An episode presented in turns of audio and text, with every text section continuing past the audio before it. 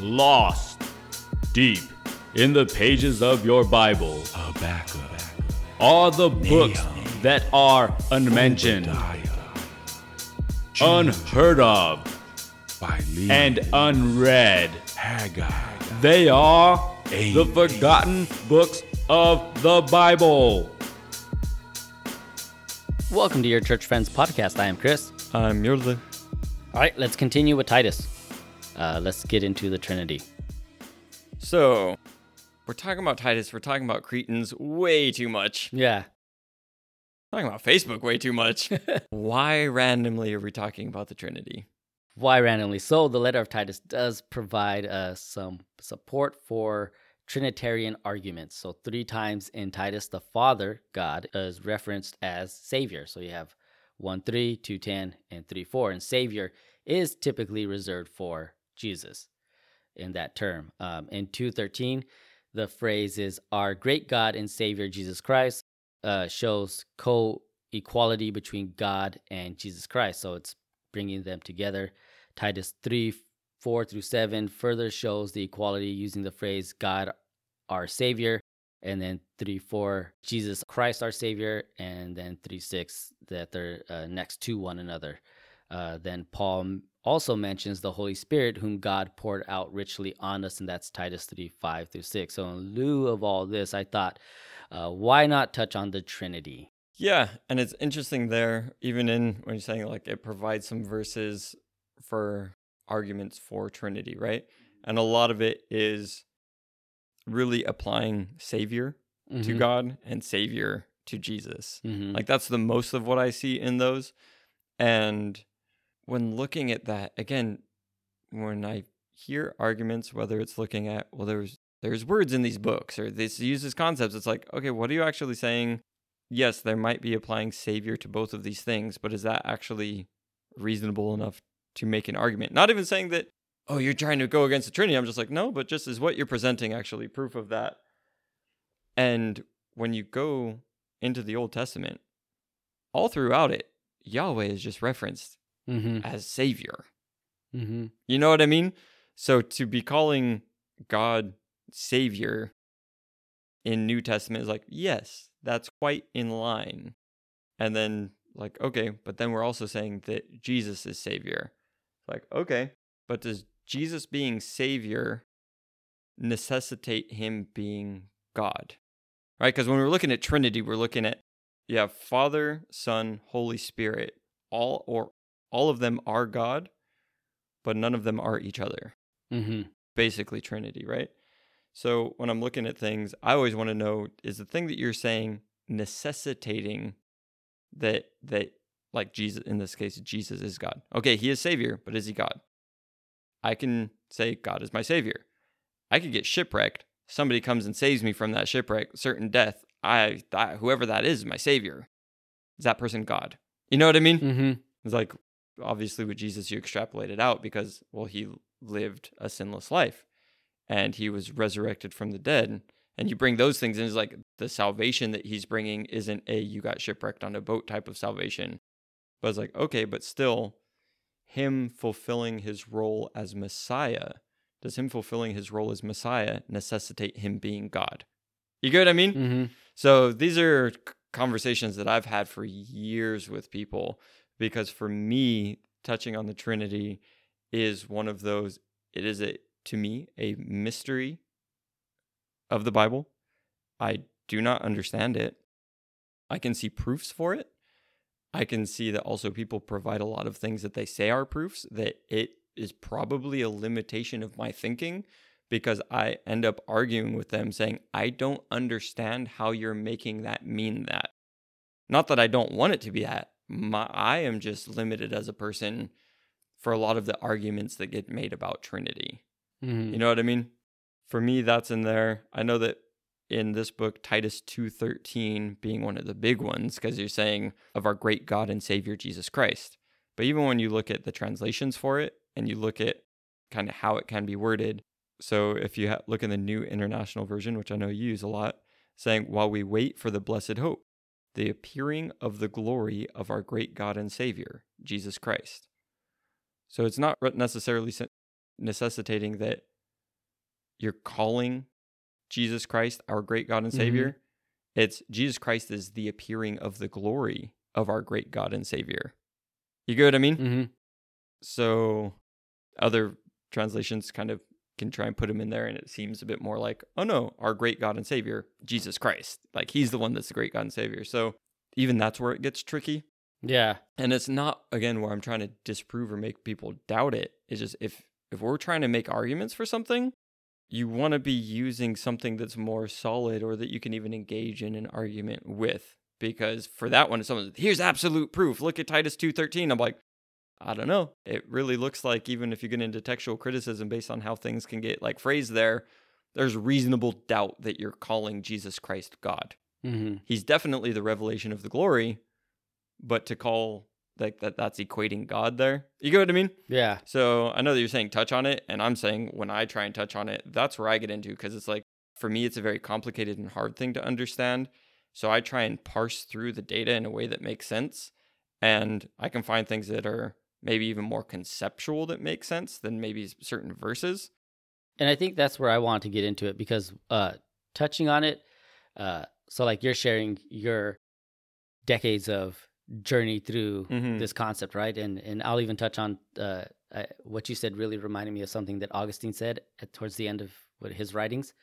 Um, I but just say I'm so proud of you. You're over here reading Augustine and even referencing like in the end of his writings. end of his writings. But uh, what I really what I wanted to get into on this flip side of it was the Trinity throughout the Bible references and stuff like that, because uh, the journey to get to this understanding of doctrine is it, it is one of the more harder understandings. Uh, we've ta- we joked about it like the egg and uh, Water. water and all those Because like, you have the white, the yolk, and the shell. that people have tried to use to Yeah. describe it and um, it, it is a difficult thing but i just wanted to lay out i guess all the things that you had been thinking about for years and present it as like okay if we're going to talk about the trinity how could i explain this to someone who has no idea what i'm talking about And in that, I think that out of any of those types of illustrations, oh man, Josiah had sent me a good one that kind of used a different explanation, but I don't know what that is. So I'm just going to go on this one. i think i still have it on my text so i'll add it Okay. to the bottom of the show But for me, the image that makes most sense for clarifying get rid of the egg, get rid of water being Mhm. gas and frozen and water and whatever. It's the one that looks like a Celtic type looking thing, as a circle in the middle, and then like three other circles around it that are connected by lines. And right in the middle, you have God. And then on the top, you have Father, and then down to either side, you have Son and Holy Spirit. Now, connecting Father, Son, and Holy Spirit to God, there are lines, right? Mhm. So you're saying Father is God, Son is God, Holy Spirit is God. But then you have lines connecting God, uh, so, sorry, connecting Father to Son, and you're saying is not. So Father is not Son, Son is not Holy Spirit, Holy Spirit is not Father. So that's the best like visual that you can Mhm. get. It that's a doesn't really good visual explain really okay but how did you end up there type Yeah. of thing but when you're trying to like that's what we're saying in the trinity. You're saying that the son is god the holy spirit is god the father is god but the father is not the son the son is not the holy spirit the holy spirit is not the father. Because then you get into different heresies that have been disputed and yeah trinity. But you're saying let's kind of look through the bible and break it down as if I'm an eight year old, but probably this is way advanced than that. Uh, so the Lexingham Bible Dictionary has it this way: the Trinity a as a description of God, of the Christian scriptures revealed and understood as Father, Son, and Holy Spirit, kind of your triangle thing, and a fundamental doctrine of Christian theology. So that's the Lexingham Bible Dictionary.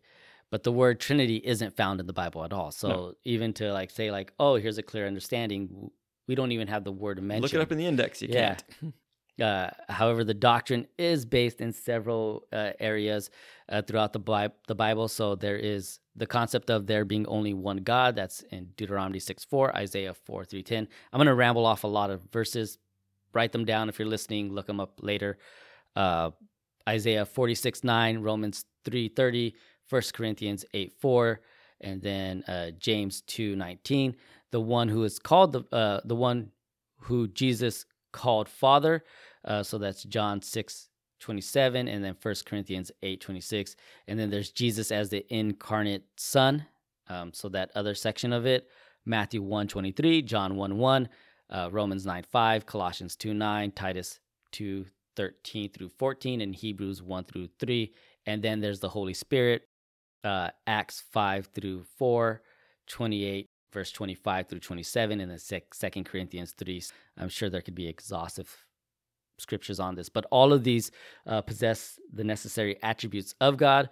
Uh, they're, the three are not identical. They interact with one another and their identities are represented with respect to one another.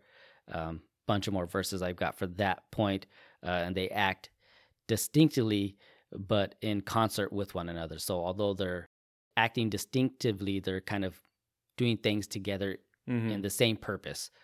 Uh, so then there's God as Father in the Old Testament. So God as Father was primarily used as God uh, and His relationship for His people, right? Uh, before you know Jesus came into the world. Uh, so the prophets used it. Jeremiah, Isaiah, uh, Hosea. They used that concept of God being the Father of Israel. In Exodus 4 22 through 23, um, you see that it depicts Israel as God's adopted children. So, mm-hmm. again, if they were talking about God as their father there, and the personal designation of God as father seems to be more developed in later literature. So, we have Tobit 13:4, and he has shown you in his greatness there, bringing him honor in the presence of everything that lives. But he is our Lord, he himself is our God, he himself is our Father, and he is God forever and always. Sirach 23 1. Uh, Lord, Father, and Master of my life, do not abandon me to their will and do not let me fall because of them. Sirach again 51 10. I called out to the Lord, the Father of my Master. Don't desert me in my times of distress when I'm helpless. And then Wisdom 14 uh, 2 through 3 is an interesting one to me. It says, Desire for profit led to the ship's planning. So the ship being Noah's Ark. Uh, and wisdom was the artisan who built it. By your watchful guidance, Father uh, pilots the ship. You made a way in the sea, a sure path through strong waves. So, wisdom, and I'll get to this when I talk about Jesus in the Old Testament, is a reference to Jesus. Um, and then God, obviously, being the Father. So, even within that, uh, you could see that kind of connection there with that one. And then there's the Son in the Old Testament. And again, Jesus doesn't appear in the Old Testament, right? We don't see any real thing of that. However, he has uh, some divine personifications. There's the Word, and John brings that up in John 1 1, right? Mm-hmm. In the beginning was the Word, and the Word was God. Uh, there was wisdom, and then there's the angel of the Lord, which is fascinating. Yeah. Uh, so the Word is an instrumental in the creative activity. Uh, so that's when God says things like in the beginning, God created the heavens and the earth. The way I've read this and really understand it is that when God says it, it was Jesus who went out and did it. And then you see Psalms 33, 8 through 9 follows up with that. And then Judith, uh, so I'm taking a lot of these uh, other, what do we call them? Deuterocanonical. Yeah, Deuterocanonical. I mean, a lot of them you're looking at them as being Second Temple period. Because I feel like using those, they kind of help shape what we're looking at. So it's Judith uh, 16.4 says, May your creation serve you. You spoke and they came into being. You sent forth your spirit and it shaped them. There is no one who can resist your voice. So again, just uh, that the word of God was Jesus in action in the Old Testament. Uh, Wisdom 18, 15 through 16 depicts the word as a warrior instrumental in the Exodus. So uh, now we're going into the wisdom part of it. Uh, that all your powerful words have had leaped down from heaven, the royal throne, like fierce warrior, he entered the land that was marked for destruction. He carried with him your unchanging declarations like a sharp sword. He stood up and filled everything with death. He reached the sky. Uh, he reached the sky while still standing on the ground. So, again, wisdom embodies creative and salvation attributes of God um, and that wisdom is located with God and fully accessible only to God. And then there's the angel of the Lord. And we just see this throughout Genesis, Exodus, Judges, Second Samuel, and Zechariah, all referencing the angel of the Lord. Uh, the appearance of the uh, angel of the Lord was manifest, the manifestation of Jesus before his incarnation. And then so like you see that John 8 58, he says, I was in existence before Abraham.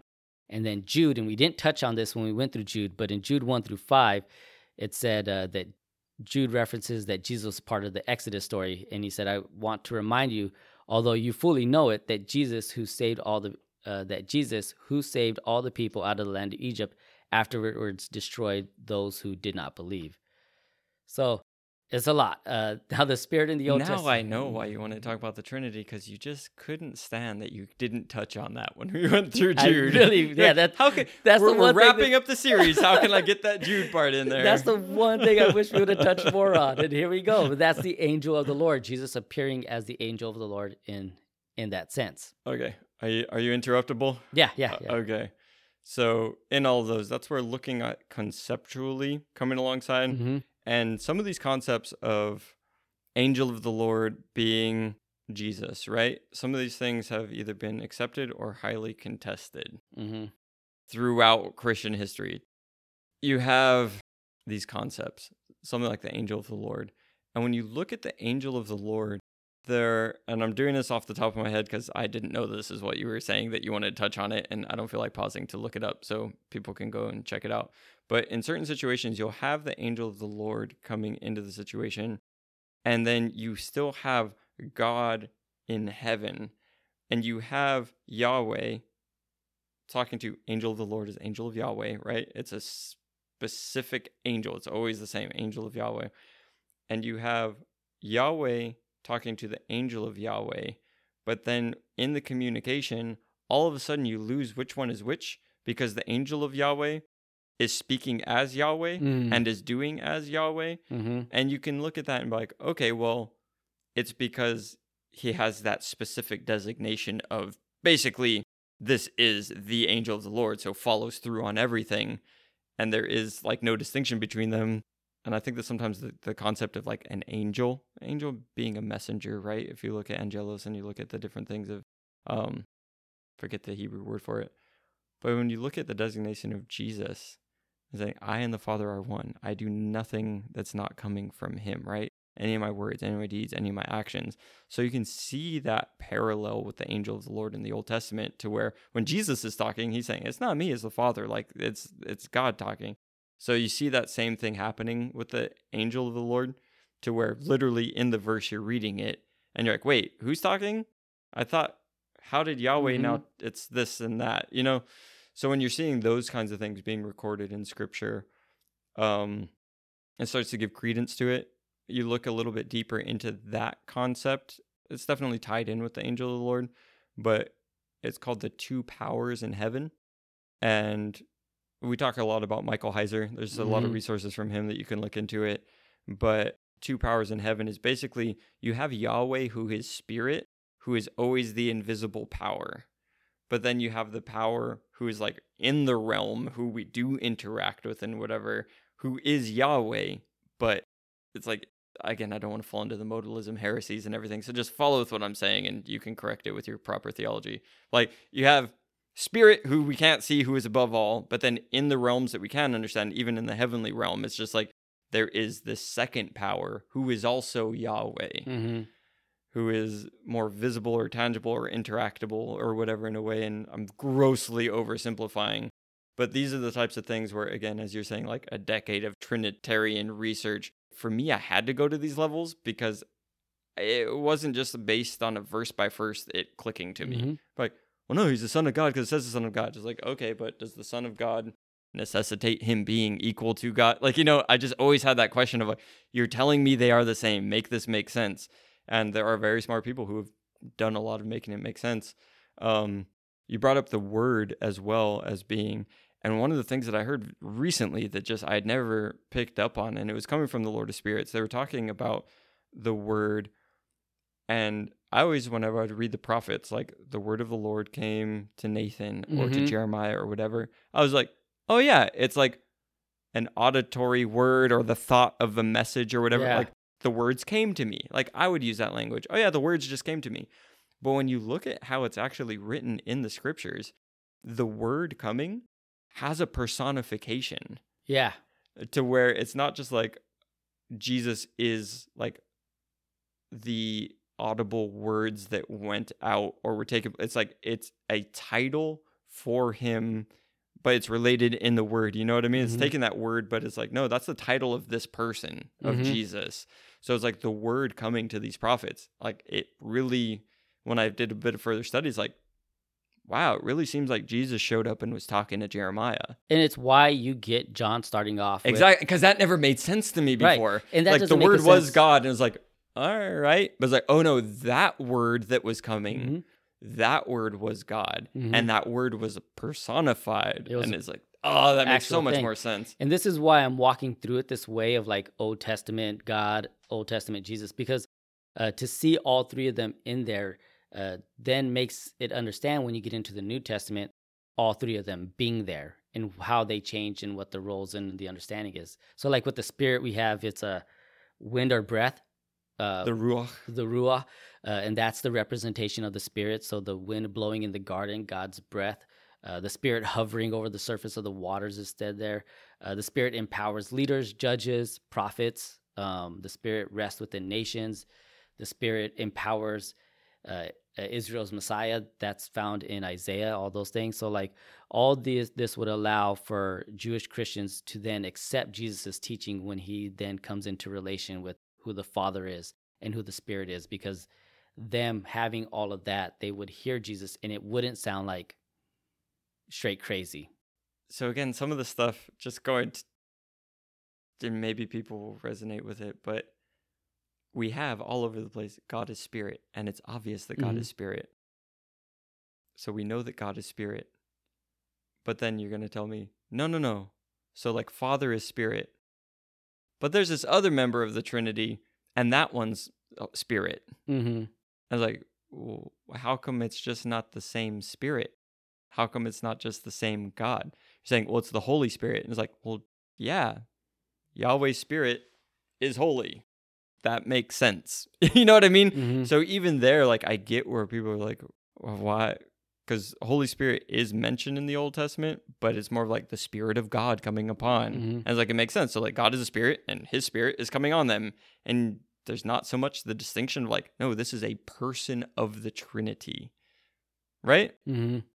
So then in the New Testament, to even when you get into like, all right, well, now we're equating Jesus with being God, then he's leaving. He's like, it's good. I'm going to send My the spirit. Holy Spirit. Yeah. I was like, but now this is like new challenger has entered the arena. Mm-hmm. like, you know what I mean? It's like, hold on, this is the same one of the Old Testament we were talking about. This is a new one that we're talking about. And I'm not meaning to confuse anybody, but if you were able to hear of the Trinity and it made perfect sense to you, God bless the person that taught it to you. And I'm glad that you're doing so well with it. But for me, it's been a struggle. And I think that if anybody else is having a struggle, like I want to be able to say, it's okay. Your salvation is still okay. You can still understand so many different things about the Bible and have questions and not an understanding about how all of this works. And it's okay. I think Mhm. that there have been periods, and again, looking at those times of heretics and different stuff, it's just like where people were taking hard stances. They're like, no, Jesus is not equal to God. And I get that there's whatever dangers with understanding theology and whatever correctly, but it's like, bro, maybe you don't have to take that hard of a stance. Maybe you just take the stance of, I'm pretty simple. I'm trying to follow Jesus. I want to be able to follow the instructions given in Titus to live that kind of a life. Don't make me pick a side on this thing. Like, I, whatever he saved me, I'm good. Mhm. like, I'm believing it. So that's kind of, I don't know. I still struggle with the Trinity in Yeah. case anybody couldn't tell. in case that no one's listening and uh, figuring that out. I- And I think when you get into the New Testament, like you were saying, there's so many places where the Trinity pops up in more of a concise three together sentence. So you have uh, Jesus' last command to be baptized in the name of the Father, Son, and the Holy Spirit. And that had lasting theological, liturgical impacts on the church that we even see today. Uh, the Trinity is in Acts. You brought up the day of Pentecost, where Mhm. uh, I read this and I thought this was really good way to understand it uh, of what was happening on the day of Pentecost. Both the Father and Son are instrumental in the outpouring at Pentecost, insofar as the Father sends the Spirit at the behest of the Son. So it was Right. Jesus saying, and then the Spirit comes. And even in Acts 5 3 through 30, 2, it says, the, the God of our Father raised Jesus Christ, whom you killed by hanging him on a tree. God exalted him at the right hand as leader and savior to give repentance to Israel and forgiveness of sins.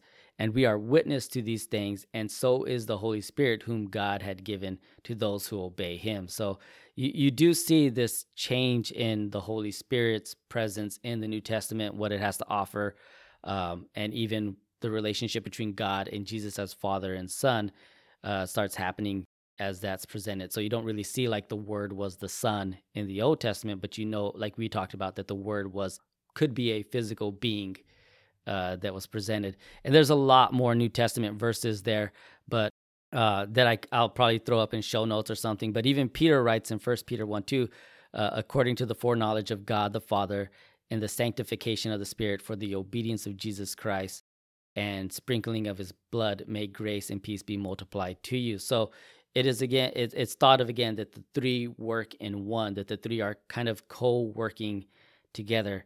The early church, the Didache, uh, recommended uh, baptizing to be performed in the name of the Father, Son, and the Holy Spirit. Uh, Clement continues the tradition of the New Testament, writing distinguishing roles between the members of the Trinity without clarifying how the roles are connected with the essence.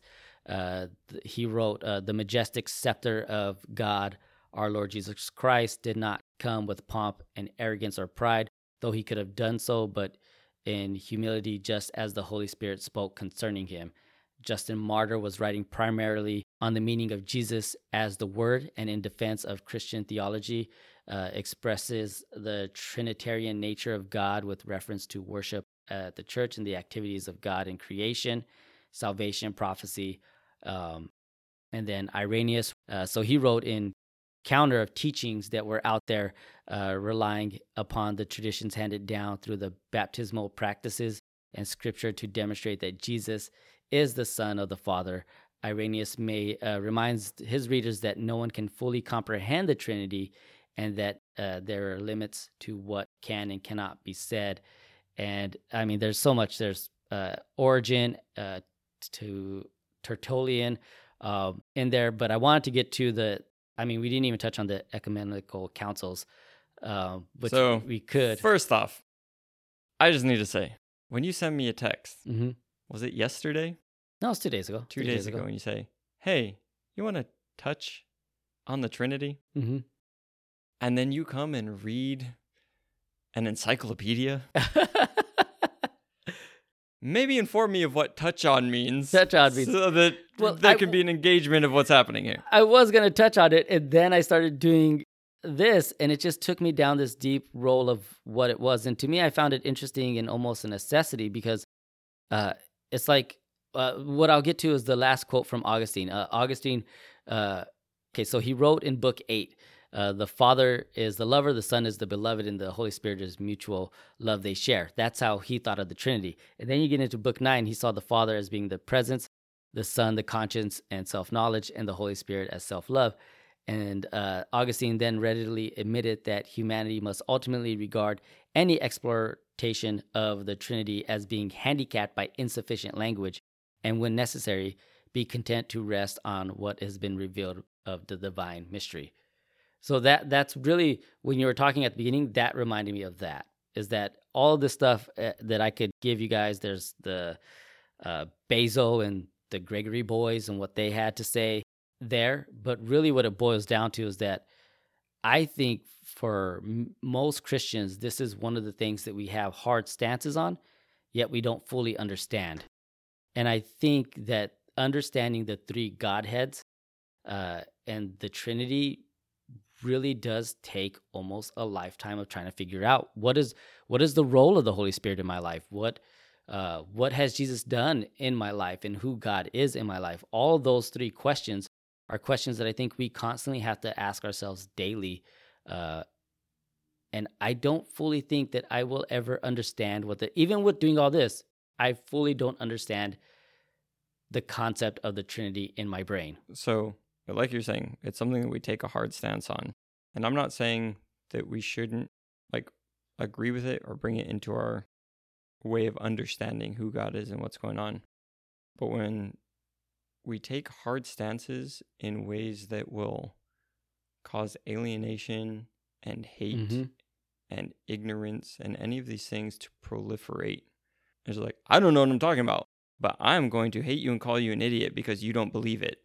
it's like, that's missing the mark somewhere. But to look at how important this whole concept is in Christianity. So go back to a lot of people are familiar with the Council of Nicaea, happened in 325. Council of Nicaea, there's all kinds of stuff got addressed there. The primary one was confronting Arianism, Mhm. which was deemed a heresy there. Now, Arianism basically was saying, look, God is immutable. God is unique in what that is.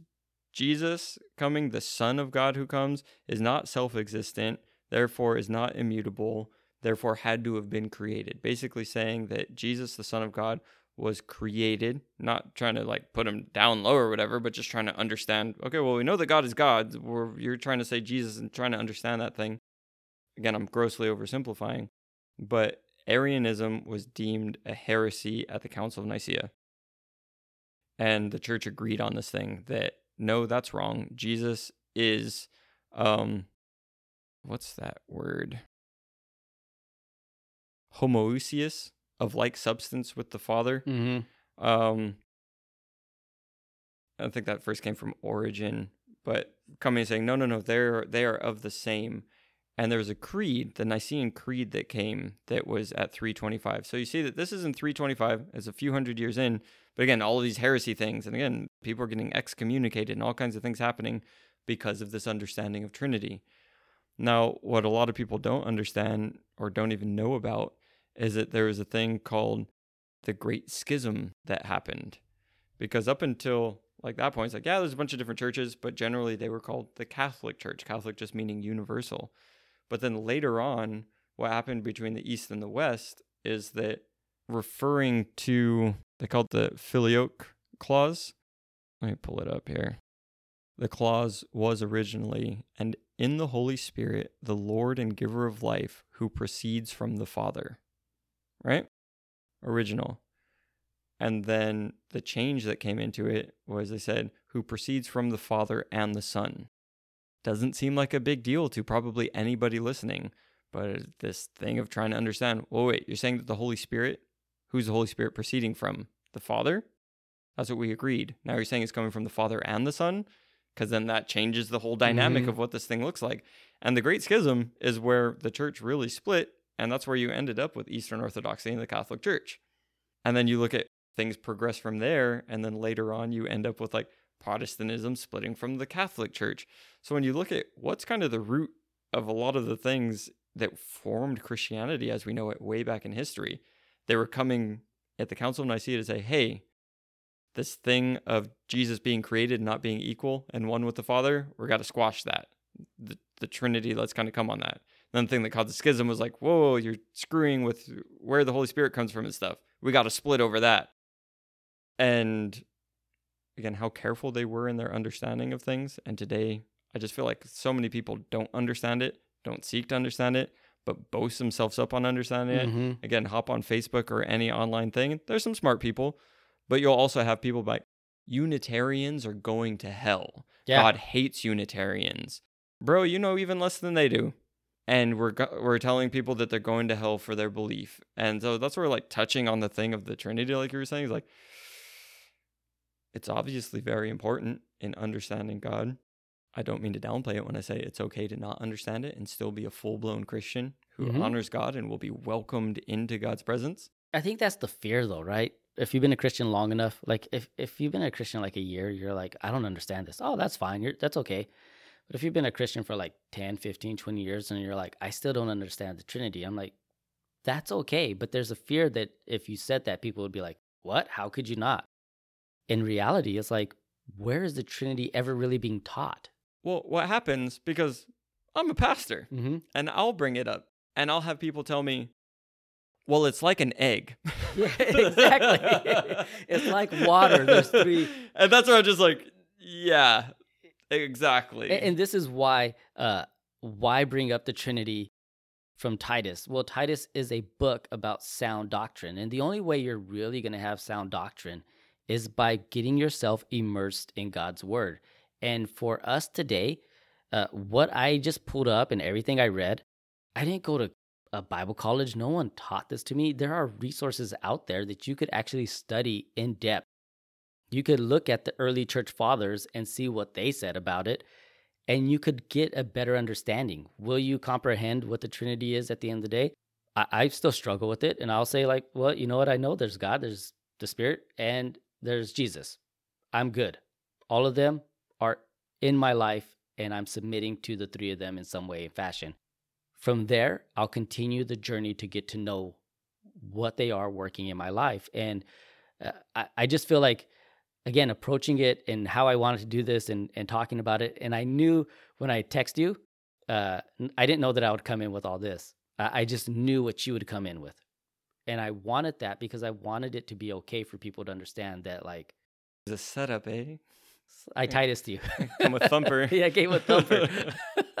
Uh, I, I wanted us to to be able to ex- have the conversation of really what this is without people being like, the Trinity is uh, Jesus, God, Father, Spirit, all one together, and just blindly saying something that someone uh, someone else told them. The Trinity is an egg, and, and but to look at it deeper, that there were Which working. again, if, to begin to understand, if you're in elementary school, Mhm.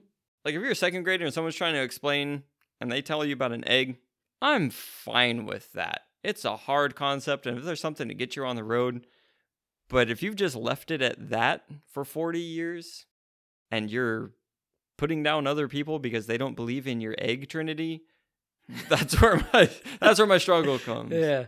And and it's just really going into like understanding that there was a Jesus in the Old Testament and there was a spirit in the Old Testament that these things aren't new just to the New Testament. Right. Um, all of that creates an, a deeper understanding of our word, of our Bible. It creates a sounder doctrine in your life um, because then you are actually putting yourself on the pages of what they knew, the people who are writing it, or how they understood it and viewed it.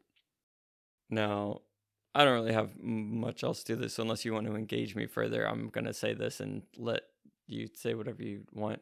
But the other aspect to me with the Trinity, in actually studying it, and when we look at the Father, we look at the Son, we look at the Holy Spirit, is that I found that the way that I was brought up in Christianity and the things that I learned through osmosis of hearing people and seeing things and whatever is that because we say, oh, well, they are all God, then they lose the fact that they are not each other.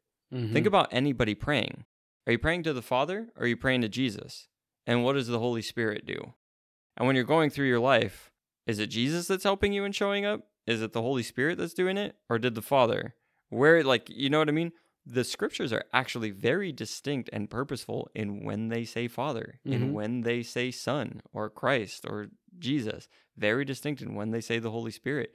That for as much as we say, well, they're all God, we need to also understand, but they're not each other. yes. And when we're looking at living our life in a growth thing, do I think that God works with us wherever we're at in whatever level of understanding? Yes. Do I think that by us gaining a deeper understanding and being able to lean into that and the confidence that comes from that and the ability that comes from that to be able to know, like, okay, no, here's, I'm coming before God and this is who He is and here's how He's a, revealed Himself to me so that Mhm. I can come to Him in these ways and I'm understanding more of that.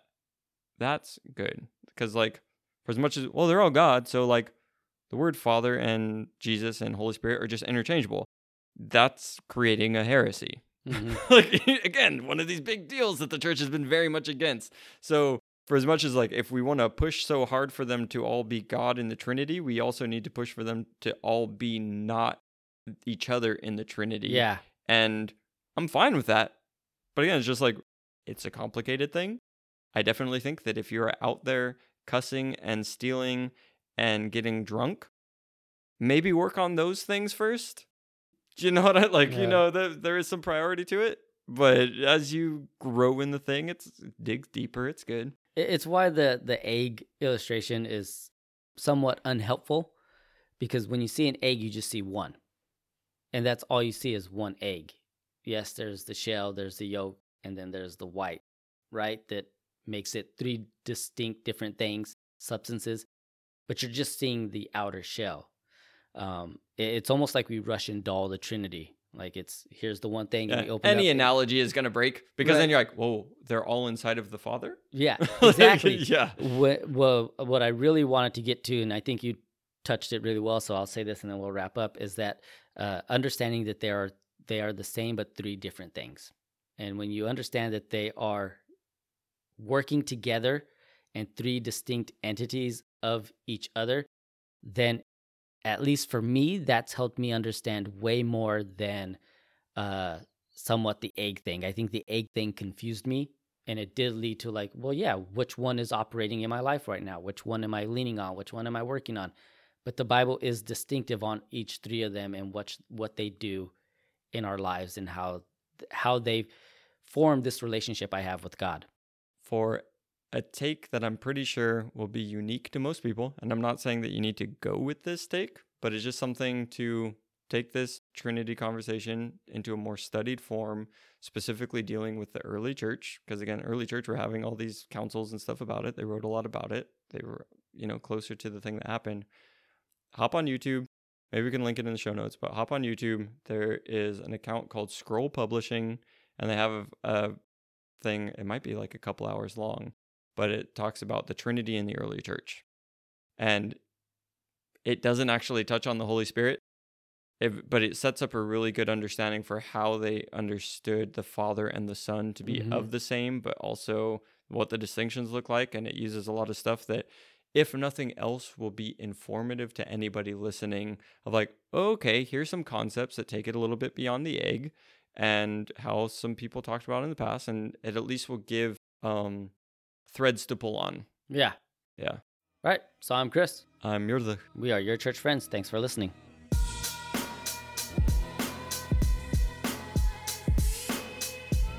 Habakkuk, Nahum, Obadiah, Jude, Philemon, Haggai, Amos,